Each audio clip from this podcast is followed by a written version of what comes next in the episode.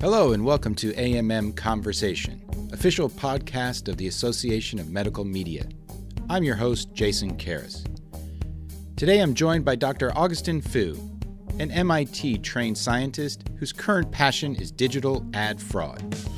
He has two decades of experience in digital marketing, including as the Chief Digital Officer at Omnicom.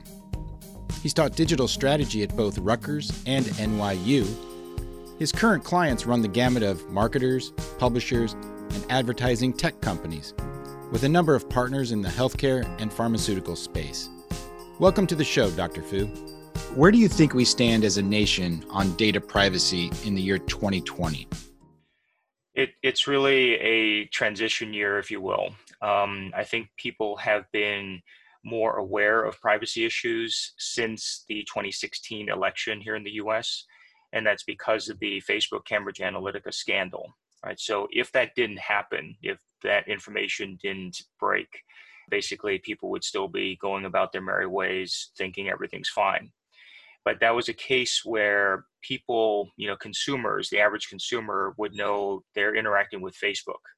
What they didn't know is that Facebook was allowing a third party like a Cambridge Analytica to come in and buy the data or use the data or resell the data or collect more data and so on and so forth. So that was what I think was surprising to a lot of consumers, right? So they knew they were interacting with Facebook because they were using their app, but what they didn't know was all the other parties that had access to their personal information. And because of kind of that Facebook Cambridge Analytica scandal, more and more people are aware of it and so governments and consumer protection groups are starting to get involved in looking into this because obviously a lot of the ad tech companies have just been, you know, collecting data at will. And the consumers had no recourse and no way of opting out. So I think I would call 2020 almost like a transition year where there's now sufficient knowledge that privacy issues should be taken seriously and so I think because of some of the regulations uh, like GDPR in Europe and CCPA here, kind of the first wave of it starting in California, there's other regulations uh, in in process right now in other states. But I think there's both support from consumers and also support from government bodies to say, okay, we got to you know look into this a little bit more and lock it down, or at least put some put some guardrails around it. And you started to talk about, you know, the regulatory landscape. You know, GDPR, I think, was 2015. It's been a few years since that. California, Nevada, Colorado have frameworks for regulation in place regarding privacy. Uh, there's a lot more in the pipeline at the state and federal level. Are you concerned with the fragmentation uh, and lack of centralized policy in the United States?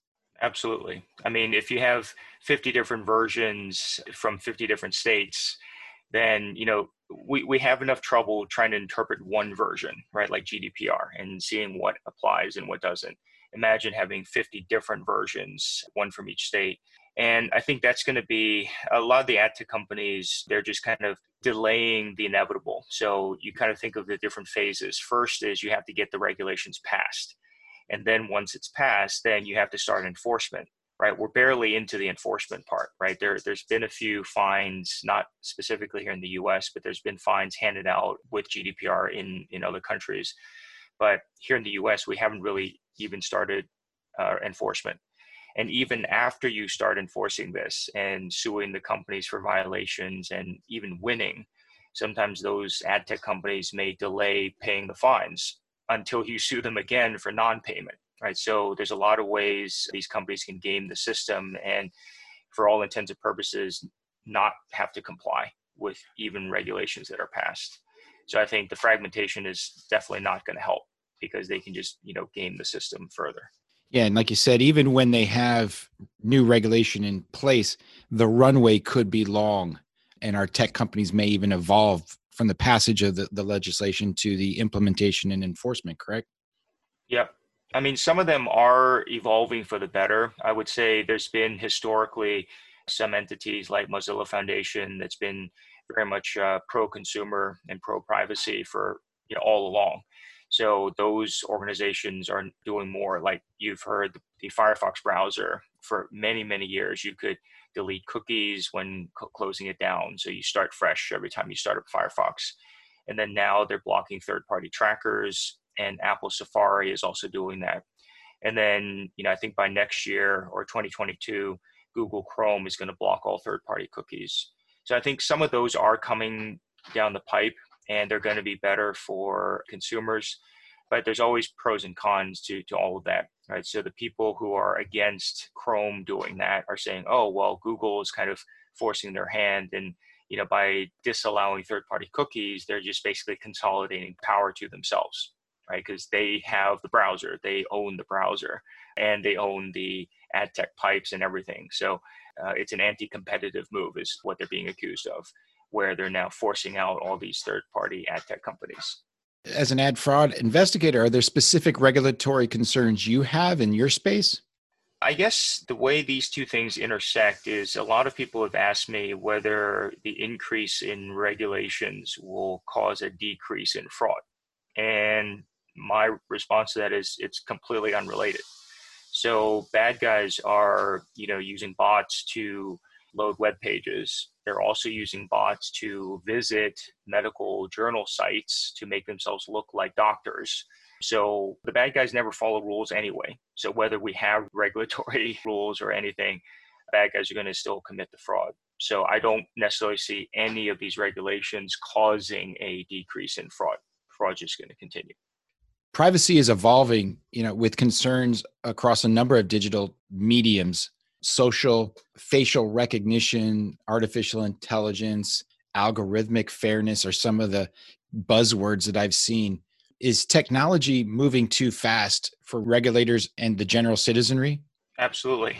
We've seen that all along, right? So, since the beginning of the internet, you know, it's really hard to apply, say, publishing rules or laws to the internet because there's sufficient differences. And do you consider a site like Google, you know, that provides a search service and they show you a clip of you know the news item are they a publisher? Probably not. They're you know they're only showing you a snippet and then they link you through to the actual publisher.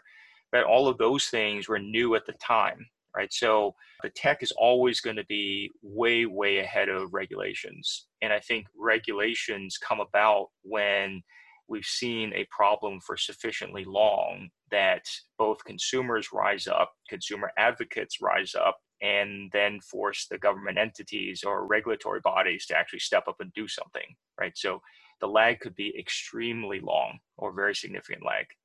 You know, Facebook and the Cambridge Analytica scandal really cracked the egg on the privacy concerns. You know, do you think that they learned their lesson or have they just sort of ducked and, and pivoted? I think it's not a lesson that they're going to learn because it's at odds with their business model. So Facebook will continue to sell data, will continue to allow others to harvest data. And sometimes they'll say, oh, well, we didn't know they were harvesting data. Right. So just like years and years ago, LinkedIn filed a lawsuit against John Doe because they knew that companies were scraping profiles off of LinkedIn. They just didn't know who they were right? So in that case, they had to file a lawsuit against John Doe to kind of stop that practice. But even now, you realize that bots can just log in and pretend to be a human, right? So they can just log in, they can continue scraping. So I think if the laws are at odds with these giant companies' business models, the companies will continue with their business until they get caught, they get fined, and so on and so forth. even after they get fined, they'll still argue, oh, well, let's go to try that again. You know, let's get that court decision thrown out and let's retry the whole thing. Right. So these big companies have so much money that they can practically dictate when and if they can continue doing what they want to do. So I think it's going to be very hard to enforce regulations, even if they get passed. We'll be right back after a message from the Association of Medical Media. Hi, I'm Todd Van Executive Director of the Association of Medical Media. Just taking a pause here to thank you for listening to this episode of our podcast series on digital privacy. Whether it's the first episode or the last, we really hope that you're finding some nuggets and tidbits that you can put in use just as soon as the episode's over. Please don't hesitate to check out ammonline.org, our website, not only for updates on programming that we might be having, along with a host of resources that members can take advantage of, including recaps of previous educational sessions, and our Medical Media Matters fact sheet, which will clue you into some research that might be helpful as you're talking to folks that you work with. As always, if we can be of any of assistance, we would be honored to do that. You can reach us at help at ammonline.org. That's also a great email address to use, help at ammonline.org, if you're not getting our weekly newsletter and would like to as well. I don't want to take up too much of your time. I hope you're enjoying this podcast series, and let's get you back to this episode. Take care. We're back with ad fraud expert Dr. Augustine Fou. Let's get back to the conversation. Amazon's in the crosshairs again. Congress is fired up about the reports, I think, in the New York Times that the retail giant was using data from its partners in its like third party marketplace to identify and build competing products to compete against those using their platform. You know, is that all at all surprising to you that business partners would potentially breach agreements for the advantage? Well, first of all, it doesn't surprise me. But second of all, I don't think there's been any kind of agreements between Amazon and the sellers that they wouldn't do that right? And you could argue, or you could see how proponents of that would argue, oh, well, that's just being smart, right? There's all this data here, right? You can see what sells really well, so therefore you go create a generic product. I mean, the, the equivalent in the offline world would be Trader Joe's making some really good generic products, right? Uh, not generic in the sense that it, it's their own branded, right? You call it maybe uh, house brands or something, right? Whole Foods does the same. They have their 365 brand they know what sells really well. And previously, they had to actually send people into grocery stores and to see what sells really well. Amazon just happens to be this platform that everyone sells on, so they have that data. You know, why wouldn't they use it? And I'm pretty sure they would not have had in the agreements with their sellers that they wouldn't use it. So now that people can see it and it's been happening for many, many years, and now that people say, oh, well, that doesn't seem fair. You know so now that's why the regulators are actually looking into it. Apple and google have partnered during the covid-19 health crisis to produce a contact tracing app that uses anonymous bluetooth location information to potentially send alerts to individuals when they're near a person who's tested positive for the virus uh, some countries like the united kingdom have rejected this idea. Does that say something about privacy? Are we moving forward as a society or you know is there no willingness to open the floodgates to give apple and google that kind of power even during a crisis? Well it's always like it's you know the same thing replayed over and over again right? So during a crisis you know you'd have reasons why you would want to give these big companies access to your medical information your location give them you know install their app on your device. But then what happens afterwards right? So once they get these uh, privileges do they ever stop doing it? I think apple did say that they would actually stop using the app or you could uh, uninstall it or something afterwards. So again it's not totally clear.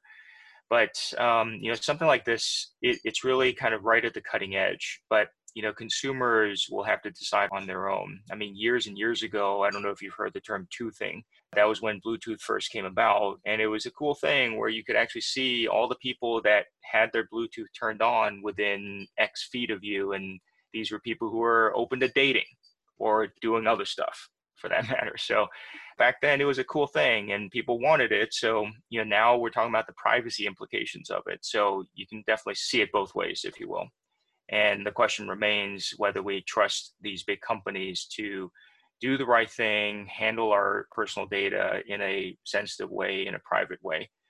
I mean, I think companies have proven themselves, right? So Apple has had a long track record of being very pro uh, consumer privacy, right? Just look at their Safari browser.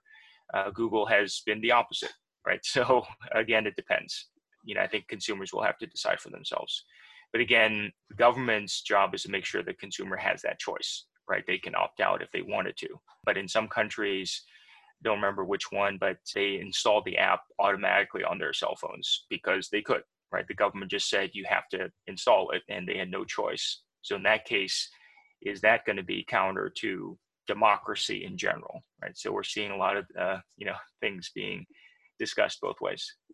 A lot of knowledgeable people have said that medical marketing, medical media communications is ahead of the game when it comes to data privacy. Has that been your experience? So I think I would agree with that statement that in general, medical marketing or medical media is ahead of the curve in terms of privacy because they've had to be thinking about these regulations that deal with patient privacy and physician privacy for a much longer time. And there's also this notion that medical media is more B2B oriented, like business to business versus business to consumer.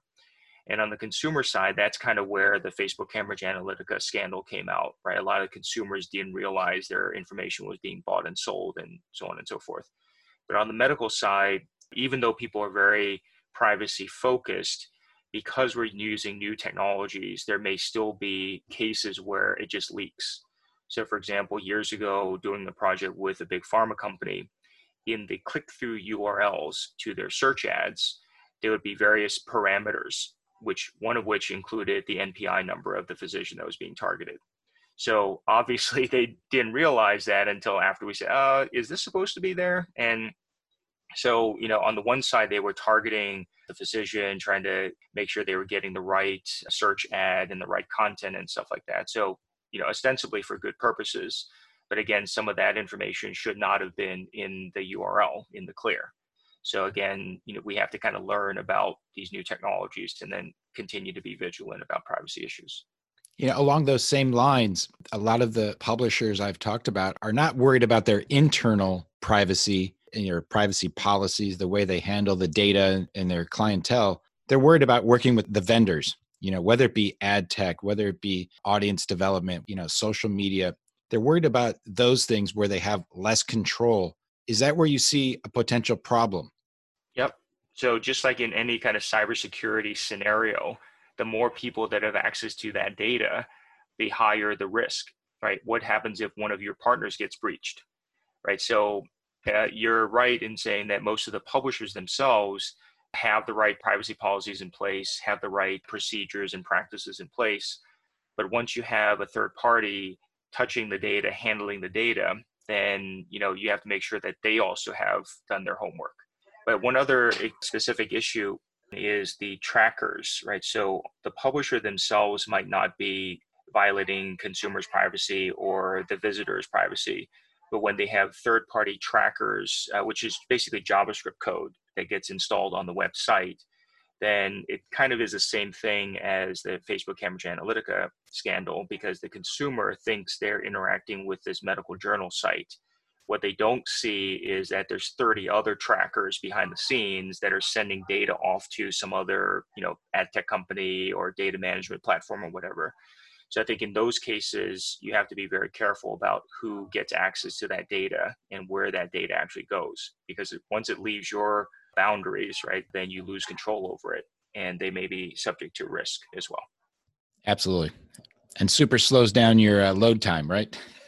yeah, all those trackers just harm the consumer experience. So they think it's the website doing it to them, but it's actually all the trackers that have to load in. And then when you load in an ad, there's probably another five to 10 trackers that come in which, with each ad. So it really makes it a bad consumer experience. All right. Let's talk about when you presented last month at the AMM Educational Forum. Actually, it was two months now. You have a slide in your presentation that, you know, good publishers protect their customers and I know a lot of the publishers on hand really applauded that slide. Can you dive a bit deeper on that topic with regard to privacy? Yeah, so for the publishers, I'm going to call their customers the advertisers, right? They do have uh, readers like the physicians that go to their site to consume the content, but because they're making their money from the ads that are paid for by the pharma companies, I'm going to talk about their customers as the pharma marketers. So the reason or the way good publishers protect the advertisers is by not doing unscrupulous things right so that's why i use the term good publishers as opposed to websites that carry ads so in my field of research in terms of ad fraud there are sites that are set up solely to commit fraud they don't really have any content they don't really want any people to go there. The sites are just put up solely for the purpose of loading as many ad impressions as possible. So those are I just call them sites that carry ads. They don't deserve to be called publishers. So in those cases, they can do a whole host of other stuff that could be outright fraud, like using bots to load the pages, or it could be kind of in that gray area, like, oh, well, why don't we just refresh the page every five seconds? Or why don't we reload the ad slots every two seconds? Right. Or why don't we stick 10 ads on top of each other so that we can get, you know, 10 times more ad impressions in on the same page? Right. So those are examples of things that sites can do to cheat and make more money. Good publishers don't do that, right? And in, in addition to not doing those unscrupulous things, they can also filter for obvious bot traffic, right? So sometimes there are bots that are legitimate bots, like uh, search engine crawlers, right? You want those to come to your site to index your page. But what a good publisher would do is actually not show the ad when they know it's a search engine crawler uh, coming to the site, right? That's the right thing to do. But again, you know, sometimes if the publisher or the website is not as scrupulous, they'll say, oh, well, if no one catches or calls me out on that, why wouldn't I? Because it just means a little more money for me. So I think good publishers kind of go above and beyond and take proactive steps like not serving the ad when the search engine crawler is coming uh, to the site or filtering for known bots that come, come from data centers because they know that most humans don't access the internet through data centers. So, you know, those are just additional things that I give credit to good publishers for doing to protect the advertisers. So, the AMM's statement on online privacy in the first paragraph says privacy and trust of our audiences is paramount. Do you believe the majority or all of medical media is living up to this mantra? I think yes. I think most of medical media they aspire to do the right thing. Right, most of them are honest, upstanding citizens. I will say that sometimes the bar should be raised a little bit higher. So I think the key point to understand is that if a patient comes to your site or if a physician comes to your site and all of a sudden they find out that their information has been leaked or compromised in some way, once you lose that trust, it's going to be really, really hard to get it back. And I think it's even more important in medical media because it's people's health conditions or medical conditions are something they want kept private, right? So if any of that stuff leaks or some third party gets a hold of it, I think there will be even more vigorous outcry than we saw with the Facebook Cambridge Analytica thing. So I think for medical media, the bar should be set a little bit higher. I think everyone is conscious of it and is trying to do the right thing. But what are other steps that you can do? So, for example, a publisher, right, instead of having 30 third party trackers on their site, it's probably a good idea for them to review all of that, right? They may not need all 30. They might, you know, want to leave one or two on the site, if any. So those are examples of where they can raise the bar themselves and try to protect the privacy of their consumers and also the trust of their customers, the advertisers. Yeah, that kind of goes along with David Ream from DMD. He has a privacy forward initiative where he says medical media can be better and that current regulations should just define the floor. That's kind of what you're talking about there, right? Yeah, I think that's a good way to think about regulations. Um, that's kind of like the minimum bar, right? The the cost of entry. Everyone should be doing that. If they're not, then they got to raise their game. But again, privacy protection is not a static thing. It's not a one and done thing because you know, especially just like we talked about earlier, when you move into new areas of technology like ad tech or programmatic tech and data management platforms where they're tracking consumers for the purpose of targeting again they're collecting lots and lots of data that wasn't collected before. And you have to ask you know who has access to that data? Who gets to use that data?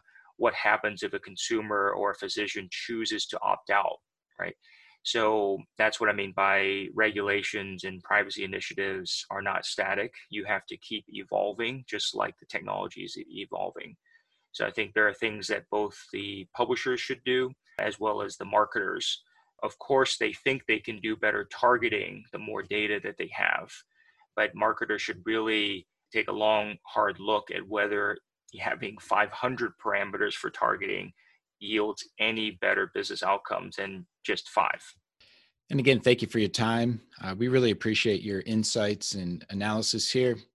You know, any final thoughts or advice for medical media now or in the future? I think uh, final thoughts would be for medical media to continue to lead. Like we said earlier, because they are B2B and because they're dealing with much smaller volumes than a corresponding B2C or business to consumer marketer, they have the opportunity to better protect both the patient's information and the physician's information. So they can continue to be in this leadership position and continue to show uh, kind of forward thinking or progress in terms of uh, being proactive on these privacy issues and not just wait until California passes their law or Michigan passes their law or other states, right? They know what's right and they can actually get to that goal faster or sooner than the states are able to pass laws. So, like we said before, regulation should be seen as the lowest bar. You have to comply with that. And if you can do better, that's better. That is all for this episode of AMM Conversation, official podcast of the Association of Medical Media. Thank you for listening. This episode concludes season one of the AMM Conversation podcast, which focused on data privacy and medical media. Make sure to listen to more episodes on Apple Podcasts, Spotify, Stitcher, or wherever you enjoy your podcasts. More information on data privacy, including AMM's principles on online privacy, are available at ammonline.org. And make sure to keep an eye out for season two of the AMM podcast. It's coming soon. The views, thoughts, and opinions expressed in this podcast belong solely to the guests and not necessarily to the host, AMM, or any other group or individual.